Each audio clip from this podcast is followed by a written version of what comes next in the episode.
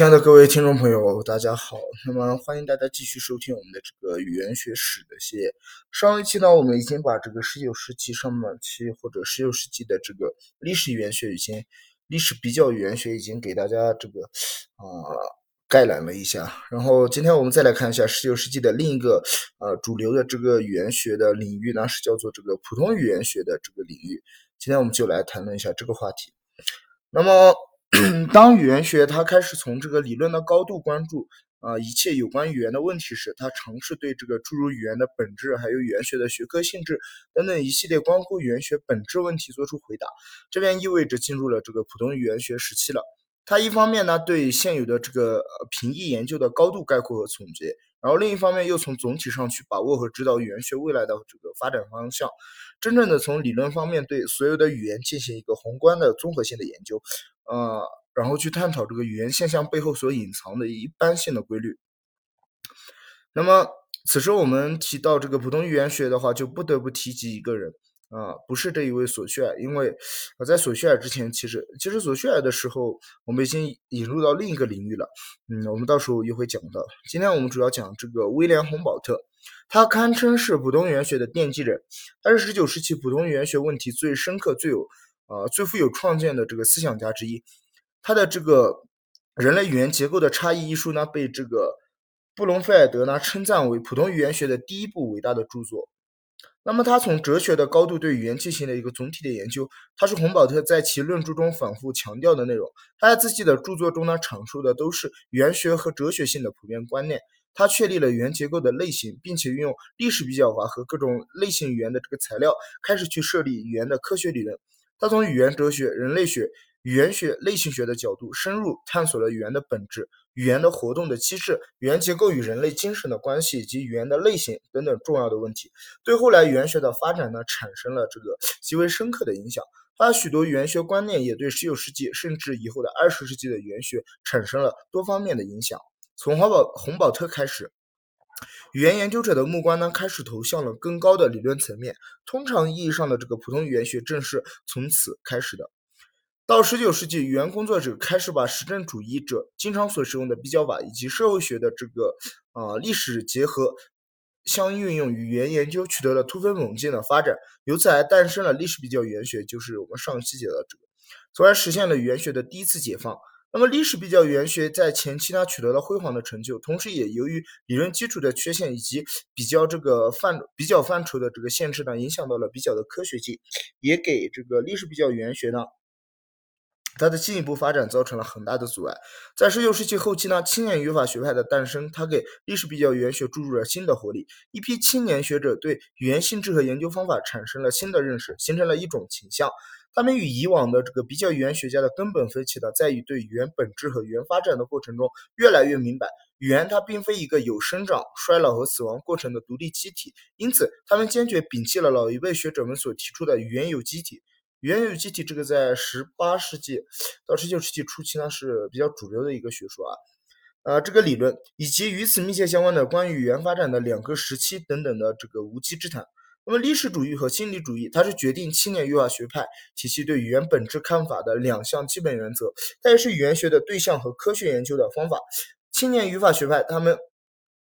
对语言本质的看法呢，可以归结为两项基本原则，它是语言学的对象和科学领域的方法。青年语法学者提出并捍卫的，呃。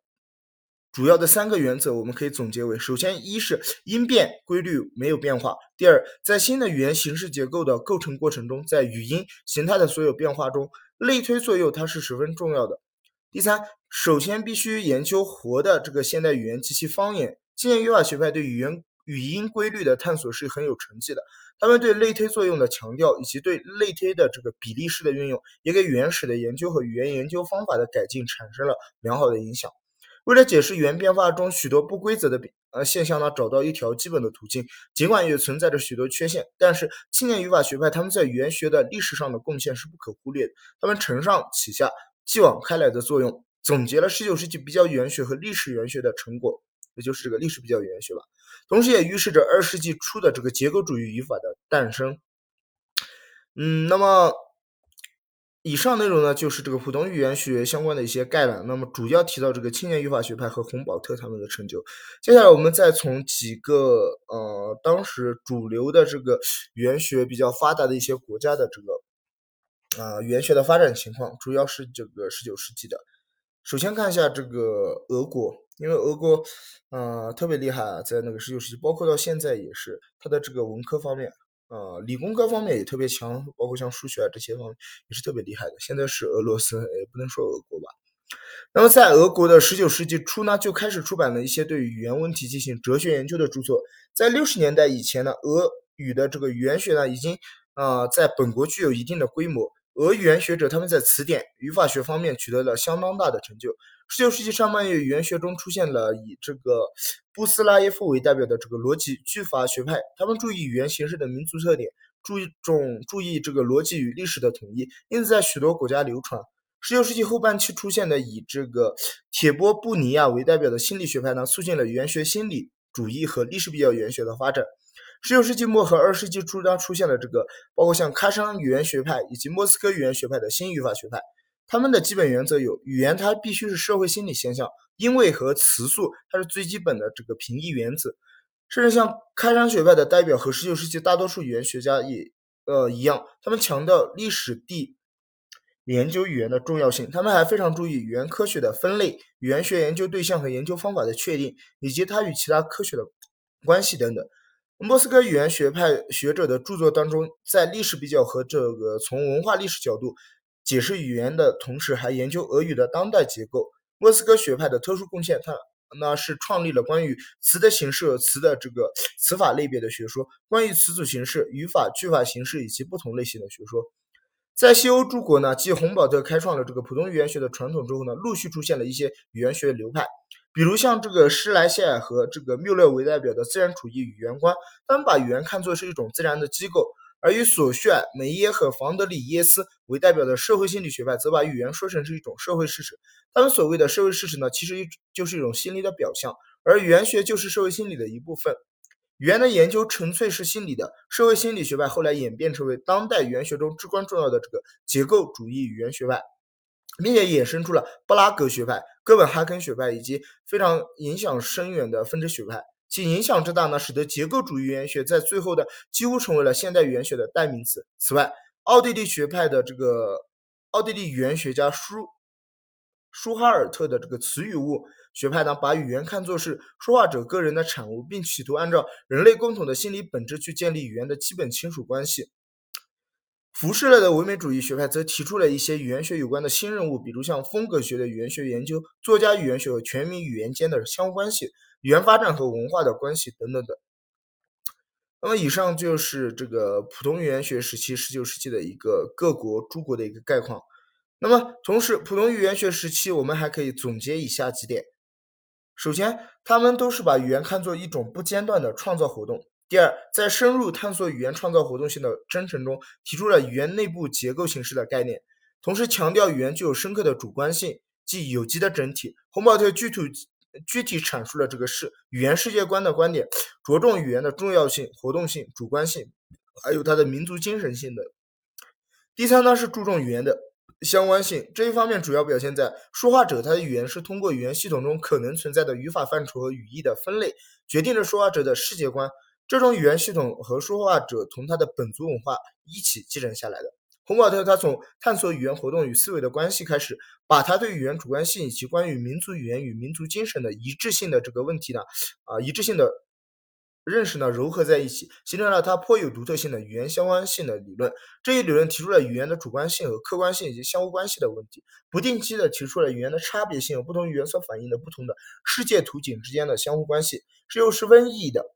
而是十分有意义的，值得认真的加以研究。然而，洪堡特所提出的结论呢，难以令人信服，因此也引发了后来学者的不少争论。第四，从青年语法学派开始呢，语言学的研究对象明确的限制于个人方言，也就是我们所说的 dialect。个人方言，我们首先对它进行一个定义，它是指一个人说话使用一种语言或另一种说话，在一次交谈时可能说出的全部的话语。而集体的话语习惯，它只不过是语言学家比较个人方言而取得的某种平均数，不能算作是语言学的研究对象。新语法学派他们在十九世纪末二十世纪初的影响特别大。除了德国以外，其他国家的语言学家，比如像丹麦的这个 V.L.P. 汤姆逊和维尔纳，俄国的这个福尔图纳托夫，他们都自称属于这一派。新语法学派呢，提倡研究活的方言，但受到了方言地理学家 H. 舒尔。嗯，这个呼朱舒哈尔特和杰吉耶隆等人的强烈反对。他们经过实地调查之后，认为语音在空间方面的情况复杂，而且变动不居，不能像新语法学派那样划分出清楚的界限，说什么地区的方言在什么时候总是发什么音啊，它是毫无例外的。第五呢，呃，在此时呢，这个书面研究还是占到优先地位。第六，语言学它成为了一门规律性的科学，往往对语言做出。应该这样，不应该那样的种种规定，而不重视对实际语言的描写，那么这也是这个普通语言学时期的一点缺陷。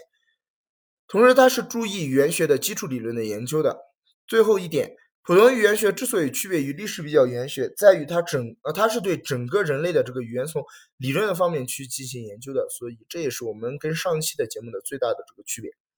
理论和方法的逐渐变革，它从研究。中的原素主义倾向开始走向系统研究的道路。这种理论和方法的诞生呢，也与科学思想的演变有关。相互作用关系组成的集合开始成为注意啊，开始成为这个注意的中心。这种世界观呢，认识论代替了机械论的认识，是科学发展思潮的一次深刻的转变，建立了以语言结构为单位的相互关系为基础的价值学说，提出了语言它是形式不是实质的著名论断。并从语言结构单位的组合关系和聚合关系两个方面去研究语言的形式和价值。总之，普通语言学时期从洪堡特开始，吸收洪堡特语言理论的影响，不断的琢磨发展下去。最后呢，是以这个索绪尔的普通语言学教程为标志。那么，结构语言学的诞生，它则是语言发展的一个新的时期。好的，那么今天我们就把这个十九世纪的这个上一期的。历史比较语言学和这一期的普通语言学相关的内容给大家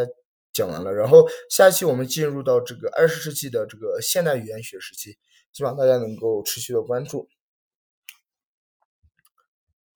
同时呢，也稍微做个广告。那么等这一系列结束以后，我们要更新一篇长篇节目。那么在以往的节目当中，这个播放量特别高的啊，对我来说特别高的三百多的也有，但是那个主题我们已经做过好几次了啊，我们再重申一遍。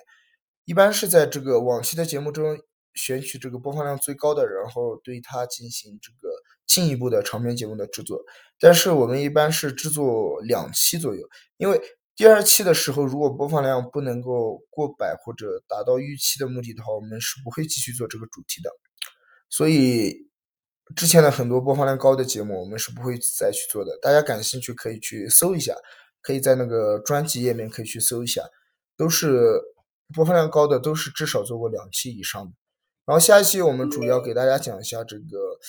下期的长篇节目啊，给大家讲一下这个人类基因组计划，因为在之前的往期节目中，我们有一期这个环球科学的资讯讲到动物基因组计划，然后啊目前来看它是播放量最高的，就是相比而言嘛，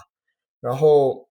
下期的这个长篇节目就做那个，然后再下一期的长篇节目我可能会做那个。啊，我们的一阶逻辑的下期节目，因为上期节目的我说过，如果播放量过百的话，我们就继续录下期节目。上期我们把这个